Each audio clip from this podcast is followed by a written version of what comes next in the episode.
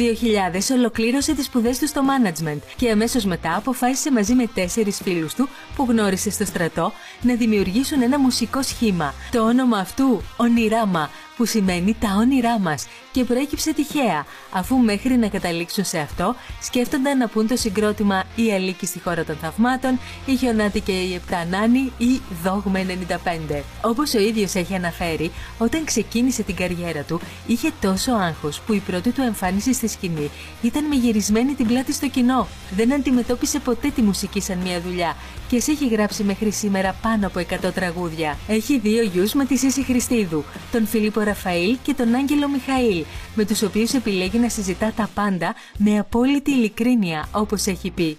Ο Θοδωρής Μαραντίνης θέλει διαρκώς να εξελίσσεται ως γονέας, ως άνθρωπος και ως καλλιτέχνης.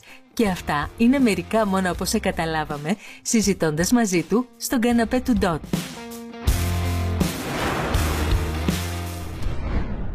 Καλώς όρισες. Καλώς σας βρήκα.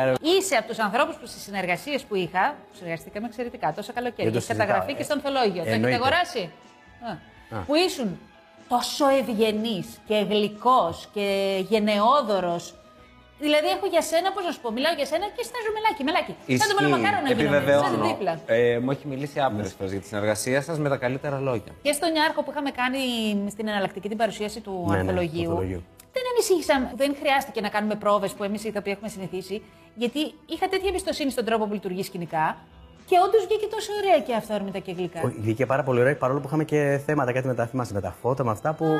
πολύ απλά έτσι μετακινηθήκαμε ακολουθώντας το φως, γιατί το φως ήταν κάπου αλλού. Τα βρήκαμε όλα. Όλα πήγαν εξαιρετικά. Έχεις στη ζωή ότι ό,τι και να γίνει, εγώ θα το διαχειριστώ. Κοίταξε, δεν, δεν το έχω σε όλα τα κομμάτια της ζωής μου. Νομίζω το έχω πιο πολύ στη μουσική.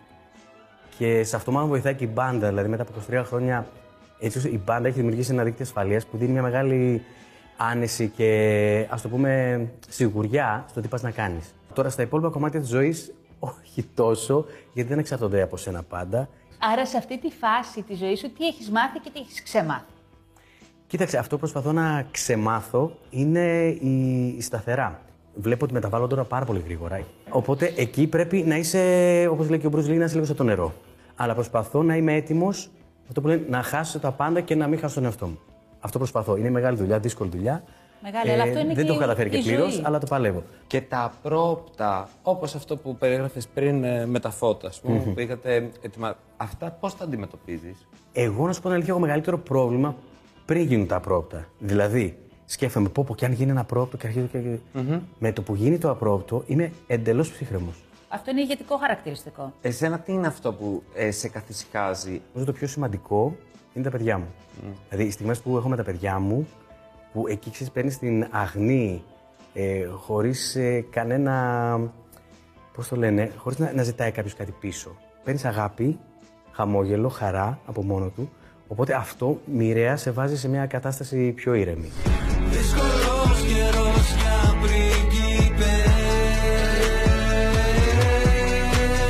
σε λάθος εποχή γεννήθηκες. Και ονειράμε είκοσι τρία χρόνια. είκοσι τρία. Ναι. Μέσα σε όλα αυτά τα είκοσι τρία λοιπόν χρόνια, θέλω να θυμηθείς μια στιγμή που να έχει συμβεί κάτι πραγματικά πολύ ε, απρόσμενο. Μια απρόσμενη εξέλιξη ήταν κάποια στιγμή που έχουμε μια ένταση σε μια πρόβα mm. και ο Κιδέρης μας σηκώνεται να φύγει από την πρόβα και τελικά αποφάσισε να φύγει από το group. Oh. Και φεύγει για ένα χρόνο. Και τον περιμένατε? Προχωρήσαμε εμείς, και όταν είσαι τόσα, τόσα χρονιά, είσαι οικογένεια, δεν, παρά τις στιγμιαίες εντάσεις, ας το πούμε, και διαφωνίες. Συγγνώμη, μισό λεπτό, πάω για τσιγάρο και δεν ξαναγύρισε. Κάπως έτσι, πήγε τσιγάρο. Εντάξει, υπήρχε μια ένταση.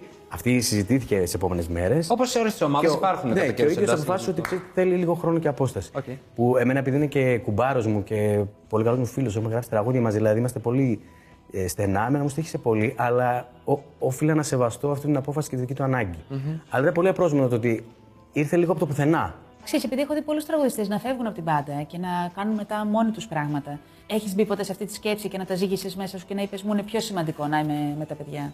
Κοίταξε, σίγουρα μπαίνεις κάποια στιγμή σε αυτό, γιατί ναι. μπαίνουν διάφορα στιγμές. Μπαίνουν οικονομικά, μπαίνουν καλλιτεχνικά, ανθρώπινα, πρακτικά ακόμα θέματα. Mm. Δηλαδή, ακόμα και τώρα για να κάνουμε μια πρόβα μπορεί να πρέπει να ανταλλάξουμε και είκοσι πέντε μηνύματα. Για να δούμε mm. ποια μέρα, ποια ώρα yeah. βολεύει τον τάδε. Γιατί μόλις βολεύει τους τρεις, δεν βολεύει τον τέταρτο. Δηλαδή, σε ομάδες αυτά γίνονται, έτσι.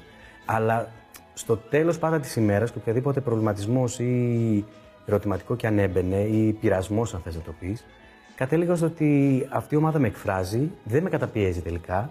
Ίσα-ίσα μου δίνει αυτή την ασφάλεια που συζητούσαμε mm. πριν. Οπότε τελικά δεν ένιωσα ποτέ την ανάγκη, είτε αυτό αφορά σου οικονομικά, είτε αφορά καλλιτεχνικά, να, να μπω σε αυτή τη διαδικασία. Συνημερώνει και βραδιάζει πάντα στον ίδιο το σκοπό. Φέρτε μου να πιω το ακριβότερο, πιω το εγώ πληρώνω τα μάτια που αγαπώ.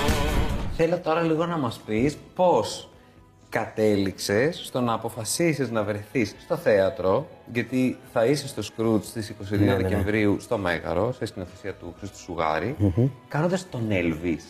Τι να κάνω, είναι μια δύσκολη δουλειά, παιδιά, αλλά κάπως πρέπει να την κάνει. Θες να με τρελάνεις εντελώς. Κοίταξε, το, το να κάνω θέατρο, παύλα, musical ήταν κάτι που. Το θυμάμαι, ήθελα, το θυμάμαι. Το, λέγαμε, το, το είχαμε συζητήσει και την προηγούμενη φορά. Μπράβο. Ε, απλά οι υποχρεώσεις που είχαμε πάντα με τους Ονειράμα δεν μου έδιναν το χώρο και το χρόνο και πρακτικά, αλλά και σε επίπεδο προετοιμασίας να το κάνω. Φέτος που εκ των πραγμάτων δεν είχαμε κάποια πρόταση που μας ενδιέφερε για την περίοδο αυτή και ήρθε πολύ. Πολύ σύντομα η πρόταση του Σουγάρη για το musical αυτό, είπα ότι είναι η στιγμή του. Το ένιωσα ότι είναι αυτή η στιγμή. Είναι η ευκαιρία, οπότε θα το κλείσουμε. Μας έδωσε και δύο μήνες πρόβες. Α, τέλεια. Θα έχετε που χρόνο, είναι πολύ μεγάλος χρόνο. Είναι πάρα πολύ μεγάλο χρόνο. Οπότε... Στο Μέγαρο Μουσικής, με Στέφανο Κορκολή, με Φωκά Ευαγγελινό. Με, με, δηλαδή, όλοι οι συντελεστές είναι εκπληκτικοί. Ο Μουζουράκης φυσικά. Στο ρόλο του Scrooge, δεν το συζητάω. Οπότε ο, όλη η συνθήκη ήταν ιδανική για μένα. Τέλεια. Ο Elvis είναι έτσι κάτι που έμαθα από πολύ πολύ μικρός και τον θαυμάζω και τον παρακολουθώ και τον ξεπατικώνω όσο μπορώ. Οπότε θεώρησα ότι είναι και λίγο κανονικό. Έκανες μικρός, μικρός έκανες... Έκανα, έκανα. Έκανες Elvis. Έχει μείνει κάτι έτσι. Κάτι έχει μείνει. Τα παιδιά τραγουδούν. Ε, τρα... Κοίταξε, έτσι όλα τα παιδιά τραγουδούν. Ναι, ναι. Τους αρέσει. Ε, θεωρώ ότι έχουν μια μουσικότητα μέσα τους και οι δύο ασχολούνται. Φευγαλέα και πολύ ελεύθερα. Εγώ δεν τους έχω πιέσει καθόλου. Υπάρχει κάτι που σε τρομάζει σε σχέση με τα παιδιά? Πάρα πολλά πράγματα. Πάρα πολλά. Καταρχάς, νομίζω η, η αβεβαιότητα πλέον για το μέλλον που είναι πολύ έντονη. Δεν ξέρω δηλαδή αν τελειώνοντας τις σπουδές τους, αυτό που θα έχουν σπουδάσει θα είναι επίκαιρο ή χρήσιμο πια. Και ίσως η ανεξέλεγκτη δύναμη που μπορεί να έχει το διαδίκτυο στις ζωές τους. Νιώθω ότι δηλαδή, πιο πολύ και από τα ναρκωτικά φοβάμαι το διαδίκτυο, αν θες να σου πω την αλήθεια. Το γεγονός ότι οι δύο είστε, οι γονείς, είστε δύο άνθρωποι που είναι αναγνωρίσιμοι, επώνυμοι κτλ. Και τα παιδιά, φαντάζομαι ότι ό, όλο αυτό έχετε εξηγήσει πώς λειτουργεί σε σχέση με τις πληροφορίες που μπορεί να παίρνουν και από το διαδίκτυο ναι. και πώς. Τι ηλικίες είναι? Είναι εννιά και δεκατέσσερα. εννιά και δεκατέσσερα. Κοίταξε, έτσι και τώρα, ειδικά ο δεκατέσσερα έχει πλήρη άποψη τα πράγματα, πρόσβαση. Σε οποιαδήποτε πληροφορία. Αυτό σε τρομάζει, ότι μπορεί να μπει κάπου και να διαβάσει κάτι. Φυσικά, που πολύ, να είναι πολύ άσχετο ή και σχετικό ψέματα, και άσχετο ή... και να διαβάσει, επειδή αφορά στους γονείς του, σίγουρα είναι ιδιαίτερο και θέλει προσοχή. Από πολύ μικρά τους έχουμε πει λίγο γιατί μπορεί κάποιος να χαιρετάει τη μαμά και τον μπα στον δρόμο. Και τους έχουμε ενημερώσει επίσης ότι σε αυτή τη δουλειά επίσης ένα κομμάτι αφορά τον τύπο. Το πούμε, ή πράγματα που μπορούν να γραφτούν για τη μαμά, για τον μπαμπά, για τη σχέση. Αυτό, για την παραπληροφόρηση, ας πούμε. Που μπορεί να είναι είτε αληθινό, είτε υπερβολικό, είτε λάθος, είτε περίεργο. Και τους έχουν πει ότι είτε μπορούν να ακούσουν κάτι από κάποιους μαθητή τους. Οπότε, εγώ αυτό που τους έχω πει είναι ότι αν κάτι σας προκαλέσει εντύπωση ή σας παραξενεύσει σε σχέση με την πραγματικότητα που βιώνετε, mm-hmm. είναι καλό να το συζητήσουμε για να σας εξηγήσω κι εγώ τι μπορεί να συμβαίνει, τι μπορεί να υπάρχει πίσω από αυτό. Εσύ έχεις έρθει σε δύσκολη θέση σε σχέση με κάτι που μπορεί να... Ναι, ναι. Υπάρχουν πράγματα που γραφτήκαν και, και πιο πρόσφατα, δηλαδή πράγματα που γίνανε, που θεώρησα ότι δεν έπρεπε να φτάσει στα παιδιά, αλλά μπήκα στη διαδικασία να τους εξηγήσω, ώστε τουλάχιστον ό,τι μάθουν να το μάθουν από μένα. Τραπ ακούνε. Ε, ο μεγάλος ακούει λίγο ξένη. Α. Την ελληνική δεν την πολύ γουστάρει. Okay. Τραπ. Το οποίο... Εσύ ακούς τραπ? Κοίταξε, κυρίως μέσα από τον μικρό και λόγω της δουλειάς έχω μπει να ακούσω κάποια πράγματα. Μουσικά, η, η ξένη τραπ μ' αρέσει περισσότερο. Θεωρώ ότι είναι λίγο πιο αυθεντική. Okay. Και υπάρχει ένας λόγος, ίσως η αμερικάνικη τραπ, γιατί αποτυπώνει ένα κομμάτι της κουλτούρας των Αμερικάνων που υφίσταται εκεί πέρα. Διαφωνώ με αρκετά κομμάτια, κυρίως στιχουργικά, κατά μεγάλο βαθμό με την ελληνική τραπ, που δεν θεωρώ ότι κατοπτρίζει σημαντικά τη δική μας κοινωνία. Να βλέπω γυναίκες να τραγουδάνε κομμάτια που θεωρητικά τις προσβάλλουν. και τα τραγουδάνε. Όχι να βλέπουν έναν άντρα να τραγουδάει. Mm. Ναι, γιατί δεν είναι συνειδητό. Τραγουδάνε. Δεν είναι συνειδητό. Τραγουδάνε και λένε ότι ναι, θα σου κάνω αυτό και θα κάνουμε εκείνο και πάρουμε αυτό, ας πούμε. Yeah. Εντάξει, όταν τραγουδάει και η γυναίκα αυτό, κάτι έχουμε κάνει λάθος. Yeah. Γι' αυτό ειδικά. Ενώ ταυτόχρονα μιλάμε για τη χειραφέτησή της και την ισότητα. Yeah, yeah, yeah. Κάπου εκεί πέρα έχει λίγο μπερδευτεί. Αυτό, αυτό δεν μπορώ να καταλάβω ακριβώς. Yeah. Υπάρχουν πράγματα να πεις και να τα πεις και με άλλο τρόπο, ακόμα και επιθετικό τρόπο, αλλά να έχεις πραγματικά κάτι να πεις και να έχει ένα νόημα κάπου να πηγαίνει όλο αυτό το πράγμα και όχι να φορά ναρκωτικά, όπλα και πόσα λεφτά μπορεί να εξοδέψεις για να είσαι cool. Ναι. Οπότε θεωρώ ότι όπως όλα τα είδη μουσικής υπάρχουν κάποιοι που το κάνουν καλά, κάποιοι που το κάνουν τόσο καλά. Άρα, επειδή δεν θέλω να μου μείνει εμένα η απορία, αν σου, ζη... ε, αν σου ζητούσε ένας τράπερ ναι. να συνεργαστείτε, θα συνεργαζόσουν, θα έκανες ένα τραπ?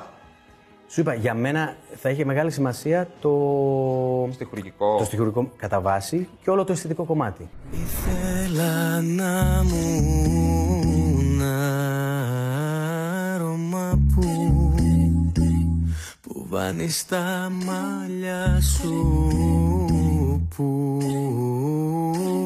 βανείς. Πες μου λίγο για τον τρόπο που συσχετίζεσαι εσύ συνθετικά με το θέμα παιδί φέτος. Ε, το θέμα παιδί φέτος για μένα είναι πολύ πιο αγνό, ε, σε σχέση με την τραπ πολύ πιο φλόρικο, αλλά πολύ πιο γλυκό θα έλεγα. Λοιπόν, φέτος είχα τη μεγάλη χαρά να γράψω μουσική για την παιδική παράσταση του Μάικου Φασολάκη, το πάρτι. Σε σκηνοθεσία Σοφία Σπυράτου. Σπυράτου, εκπληκτική, την έχω ερωτευτεί. Λοιπόν, οπότε θα γράψω τη μουσική της παράστασης, μαζί με τη Μαρίκο Σαντάτου. Γράφουμε και τους στίχους εκείνα τα τραγούδια στο υπέροχο κείμενο που έχει κάνει. Μια πολύ γλυκιά παράσταση για μικρά παιδιά.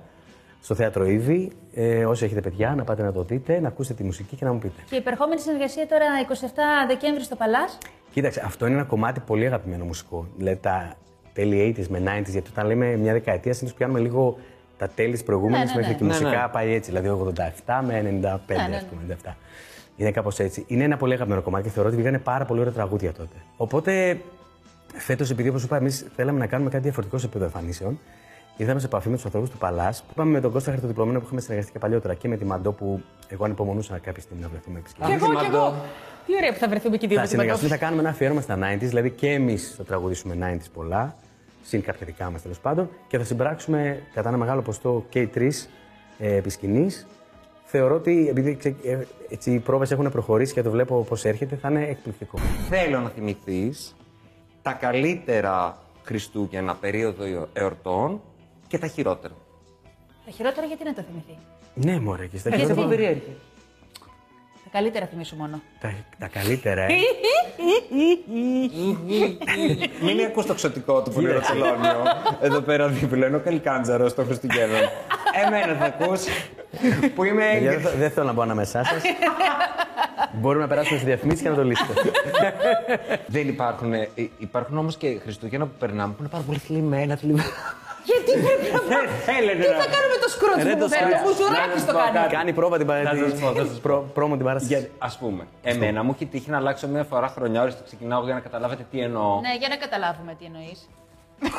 ε, ε, που είχα αλλάξει χρόνο στον δρόμο στο Λονδίνο, δεν πρόλαβα την αλλαγή. Α, ψυχουλαμούσε στο Λονδίνο και δεν πρόλαβα. Σε λυπάμαι. Περίμενε. Μας άδειασε το λεωφορείο λίγο πριν την αλλαγή. Oh my god, όλα σε σένα. Μας άδειασε το λεωφορείο λίγο πριν από την αλλαγή μέσα στα στενοσόκα κατά σκοτεινά του Λονδίνου και έτσι όπως περπατάγαμε με ένα φίλο, ακούμε ξαφνικά. Oh, happy new year, happy new year. Αλλά από oh μακριά... my god, είσαι εντάξει. Τέτοια ιστορία, ας πούμε, που μπορεί να έχει τύχει κάτι περίεργο, δεν υπάρχει. Τέτοια ιστορία, είσαι να μας πεις. Κοίταξε, Χριστούγεννα στο Λονδίνο δεν έχω κάνει εγώ. Δυστυχώς δεν είμαι από αυτούς τους καημένους. Σ' αγαπάμε πολύ. Και στο Μέγαρο Μουσικής θα έρθουμε να σε δούμε. Και στο Παλάς θα έρθουμε να σε δούμε. Και τα παιδιά θα τα φέρουμε. Όσο χρονών αισθάνεσαι, ελάτε, έχω για όλα. Σαν τη μονόπολη είμαι, από μηδέν μέχρι εκατό. Καλά Χριστούγεννα. Ονειράμα, τα δικά μας τα όνειρα να γίνουν πραγματικότητα. Ευχαριστούμε. Φιλιά. As fall fills up with activities and obligations, even a small time saver can feel like a big help. Grammarly is an all-in-one writing tool that makes clear, concise communication easier than ever, so you can finish your work earlier and head off to family dinners, social events, and fall weddings. Grammarly is free to download and works where you do, so every project gets finished quicker. Make sure your writing is free of mistakes with Grammarly's free comprehensive writing suggestions and get an instant take on how your message comes across with the free tone detector. Let Grammarly Premium's Sentence Clarity Rewrites help you find the perfect words on the first try. You'll be confident writing client emails, deadline-driven reports, and presentations without staying late at the office. Get more time back in your day by writing with Grammarly. Go to grammarly.com slash podcasts to sign up for a free account. Then get twenty percent off when you're ready to upgrade to Grammarly Premium. That's grammarly.com slash podcasts.